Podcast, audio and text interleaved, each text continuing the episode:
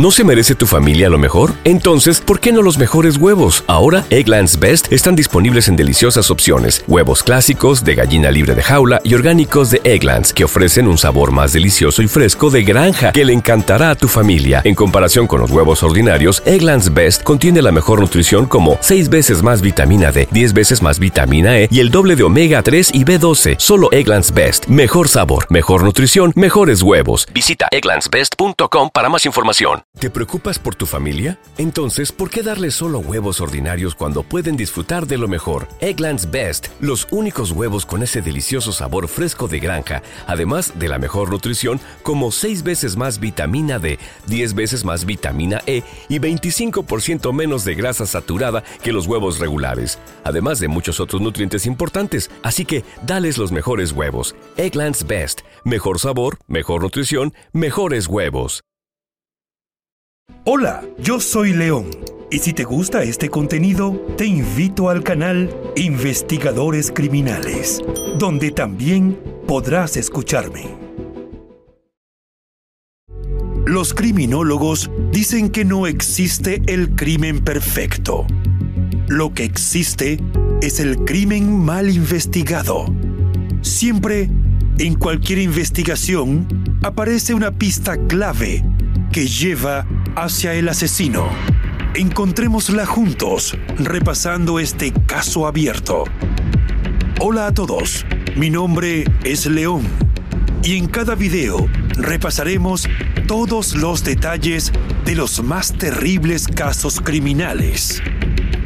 Antes de empezar, no te olvides de suscribirte y dejar tu me gusta para que puedas seguir trayéndote el mejor contenido de investigación.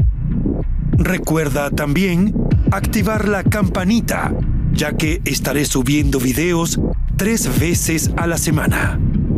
Empecemos. El caso de Jessica Martínez.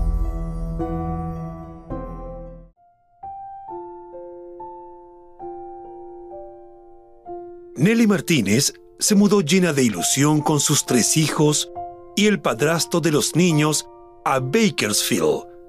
En 1990, la familia vivía en el complejo de apartamentos Timber Cove, en el 5000 de Bell Terrace, donde las áreas comunes eran el sitio preferido de los chicos para jugar. Jessica, de cuatro años, la única niña en la familia, tuvo dos hermanos, Rudy y Romero. Nelly fue una madre abnegada de todos sus hijos, pero en especial de Jessica. Siempre quiso que la niña disfrutara de las cosas que ella nunca pudo experimentar en su infancia, debido a las limitaciones económicas de su familia. Pensando en darle a Jessica todas las oportunidades, la inscribió en clases de baile, le compró una bicicleta y le pagó lecciones de natación. Nelly hizo todo por darle una infancia feliz, pero jamás sospechó el enorme giro que daría el destino. El 10 de mayo de 1990, Nelly fue a trabajar y su marido quedó a cargo de los niños. Rudy de 8 años, y Jessica jugaban con otros chicos a unos 12 metros de su apartamento. A eso de las 6 y 30 pm, una hora antes del atardecer, el padrastro verificó que estuvieran bien. Vio que Rudy y sus amigos jugaban al fútbol mientras Jessica hacía pasteles de barro. Miró complacido a los hermanos, pues a pesar de la diferencia de edad, siempre fueron muy cercanos. El hombre se distrajo por un momento y cuando volvió a mirar, Jessica ya no estaba. Le avisó a Nelly, que corrió a casa del trabajo hecha un manojo de nervios. Todos buscaban a Jessica, pero no la encontraban, y el nerviosismo escaló hasta convertirse en pánico. La policía llegó y rastreó todo el complejo de apartamentos, pero no encontró nada. Rudy se sintió triste por no hallar a su hermana y también por su madre que lloraba totalmente desconsolada. Aunque la familia había vivido en Bakersfield durante menos de un año, hizo buenos amigos y también formó lazos con los vecinos. La noche de la desaparición de Jessica, uno de sus amigos le dio un sedante a Nelly para que pudiera dormir, pero al despertar a la mañana siguiente y ver que no fue un mal sueño, se sintió devastada. El ruido de los helicópteros de búsqueda, la presencia de agentes policiales en el complejo de apartamentos y la gran cantidad de reporteros en los alrededores aumentaron la intranquilidad de Nelly, desesperada porque alguien le llevara a su niña de vuelta a casa.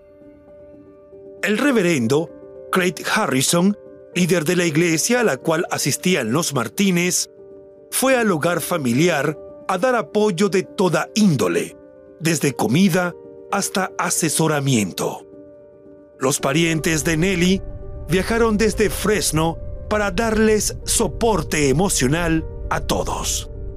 La policía temió lo peor desde que supo la desaparición de Jessica. A juicio de los agentes, en el enorme complejo de apartamentos donde vivía la familia Martínez, residían muchas personas en las que no se podía confiar. Por ejemplo, exconvictos en libertad condicional y numerosos delincuentes sexuales registrados vivían allí, junto a familias trabajadoras.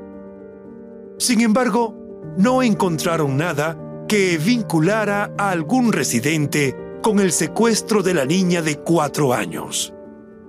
Las dimensiones del desarrollo habitacional, con decenas de apartamentos unos sobre otros, aceras estrechas y caminos ondulados que se extendían en todas las direcciones, les hicieron entender rápidamente a los detectives que quien se llevó a la niña tuvo las facilidades para escapar sin ser visto. Durante los siguientes 10 días, se mantuvo una búsqueda frenética de Jessica. Decenas de voluntarios, así como familiares y amigos, pegaron pósters clamando por información que permitiera devolver a su hogar a la pequeña de mirada inocente y sonrisa angelical. Nelly, desesperada por obtener respuestas, consultó a psíquicos, escuchó los sueños de la gente sobre Jessica e incluso fue acompañada por uno de sus hermanos a caminar por los campos con un hombre que dijo tener una varita mágica con el poder de localizar cuerpos. Una noche, escucharon un llanto infantil dentro de una casa y Nelly perdió todo el control. Llamó a la puerta y se negó a irse hasta que le mostraron que quien lloraba era un niño y que allí no estaba Jessica. El 11 de mayo, las esperanzas de todos se desvanecieron. Un trabajador agrícola que conducía un tractor en un campo de algodón en Burr Mountain Boulevard, cerca de la autopista 99, tropezó con algo. Al ir a ver de qué se trataba, encontró el cuerpo de Jessica parcialmente enterrado en una fosa poco profunda. La policía llegó al lugar y el equipo de forenses trasladó el cuerpo a la morgue para hacer la autopsia. La descomposición avanzada del cuerpo hizo difícil la identificación de la causa de la muerte, aunque se especuló que fue estrangulada. El detective Randy Box fue parte de los investigadores del Departamento de Policía de Bakersfield, que se incorporaron a las pesquisas cuando el secuestro se convirtió en homicidio y el caso se volvió el centro de atención de todo el departamento. Box y sus colegas entrevistaron a cientos de personas en el condado de Kern y sus alrededores, desde abusadores de niños convictos hasta personas de todos los ámbitos de la vida. También viajó a Santa Cruz y a Texas en busca de pistas relacionadas con la familia de Jessica y con algunos sospechosos. Sin embargo, ninguno de los rastros llevó a una conclusión. Recibieron centenares de llamadas de personas que acusaron a vecinos, amigos y enemigos de ser pervertidos y estar vinculados con el secuestro y homicidio de la niña. Pero ninguna de esas llamadas condujo a la solución del caso.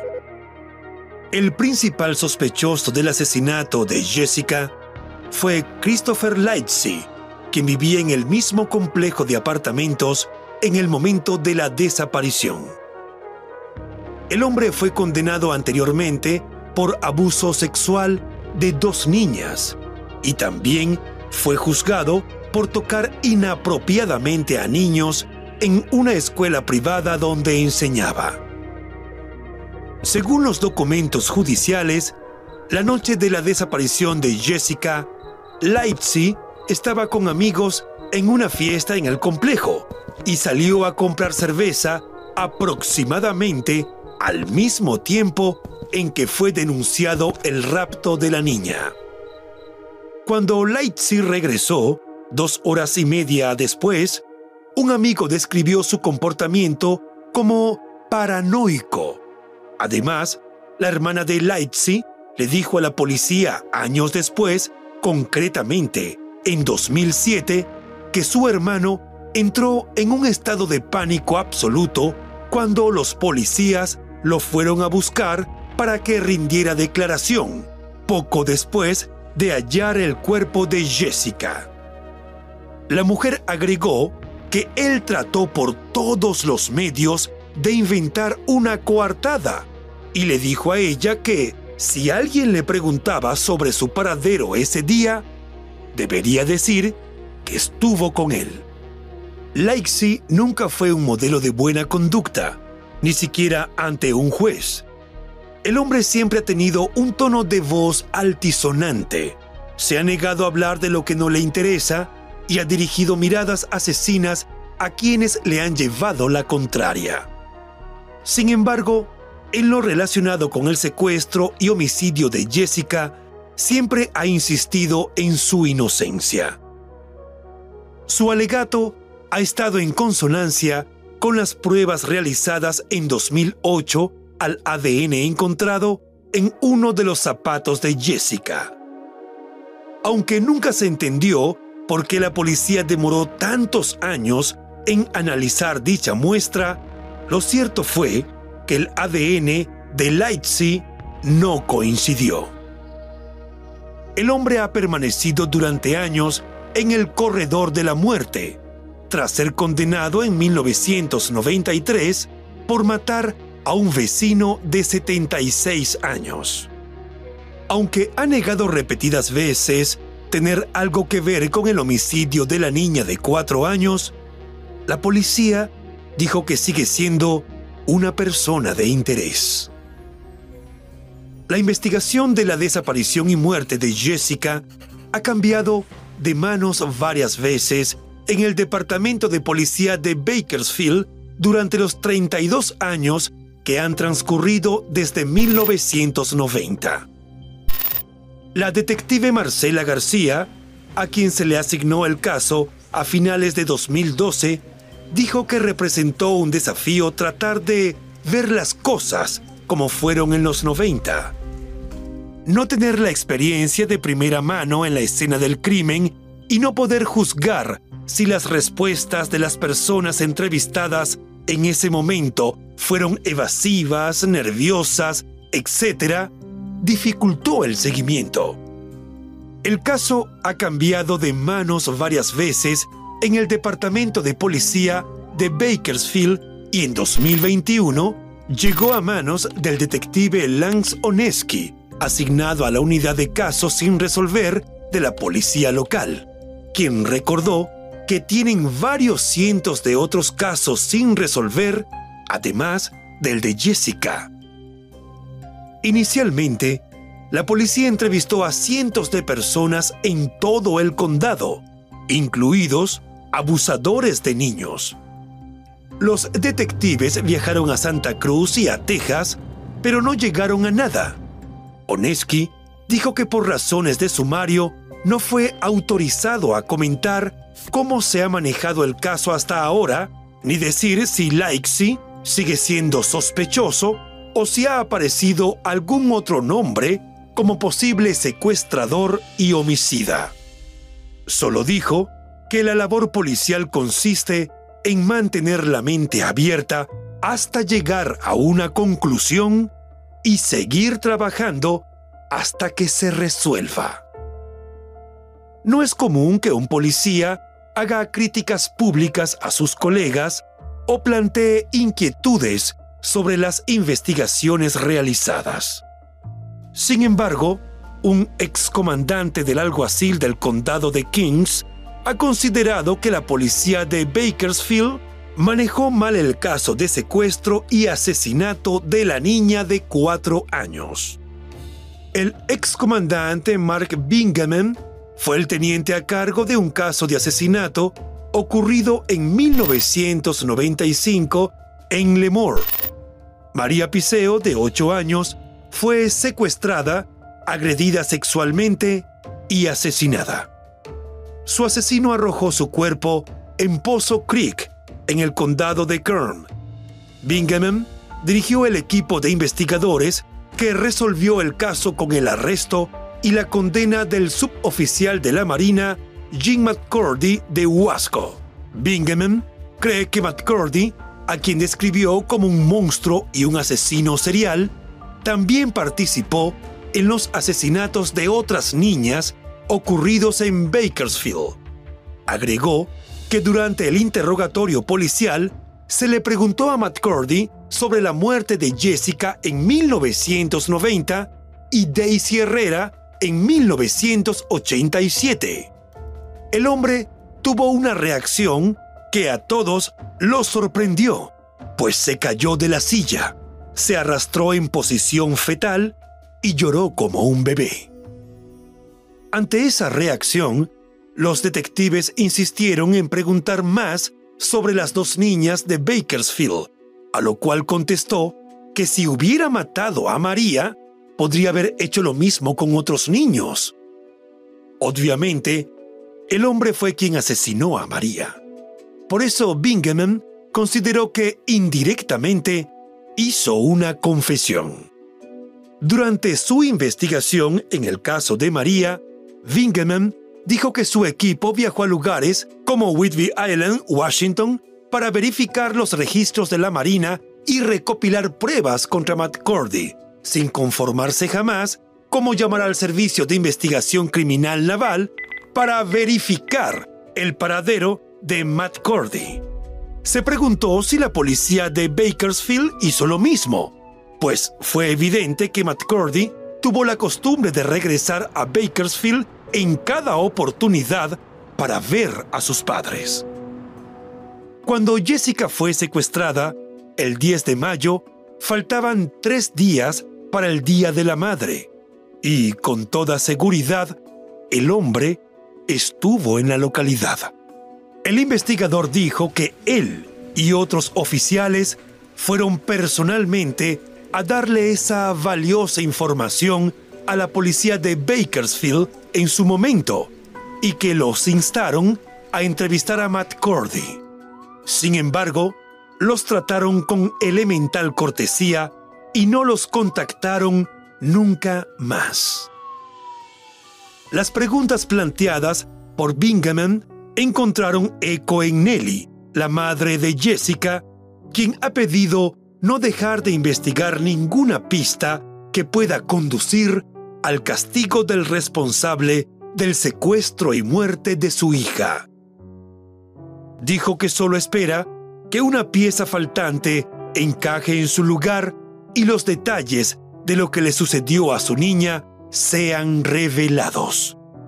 Admitió que ha sido duro soportar los altibajos emocionales cuando aparece una nueva pista y luego se desvanece sin darle un cierre. En los 32 años transcurridos desde la muerte de su hija, Nelly pasó de ser una madre desconsolada a ser una defensora, consejera y amiga de otras familias que han perdido a un ser querido de manera violenta. Ha aprendido a sobrellevar el dolor con el tiempo y no ha perdido el hábito de ir al cementerio junto a sus dos hijos a llevarle flores a la tumba de Jessica.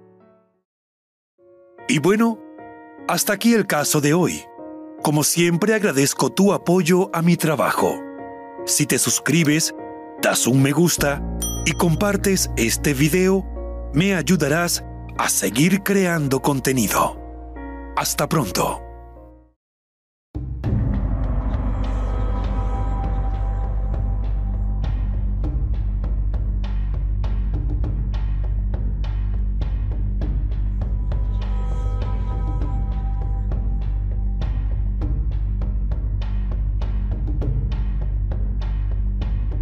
¿Te preocupas por tu familia? Entonces, ¿por qué darles solo huevos ordinarios cuando pueden disfrutar de lo mejor? Egglands Best, los únicos huevos con ese delicioso sabor fresco de granja, además de la mejor nutrición, como 6 veces más vitamina D, 10 veces más vitamina E y 25% menos de grasa saturada que los huevos regulares, además de muchos otros nutrientes importantes. Así que, dales los mejores huevos. Egglands Best, mejor sabor, mejor nutrición, mejores huevos.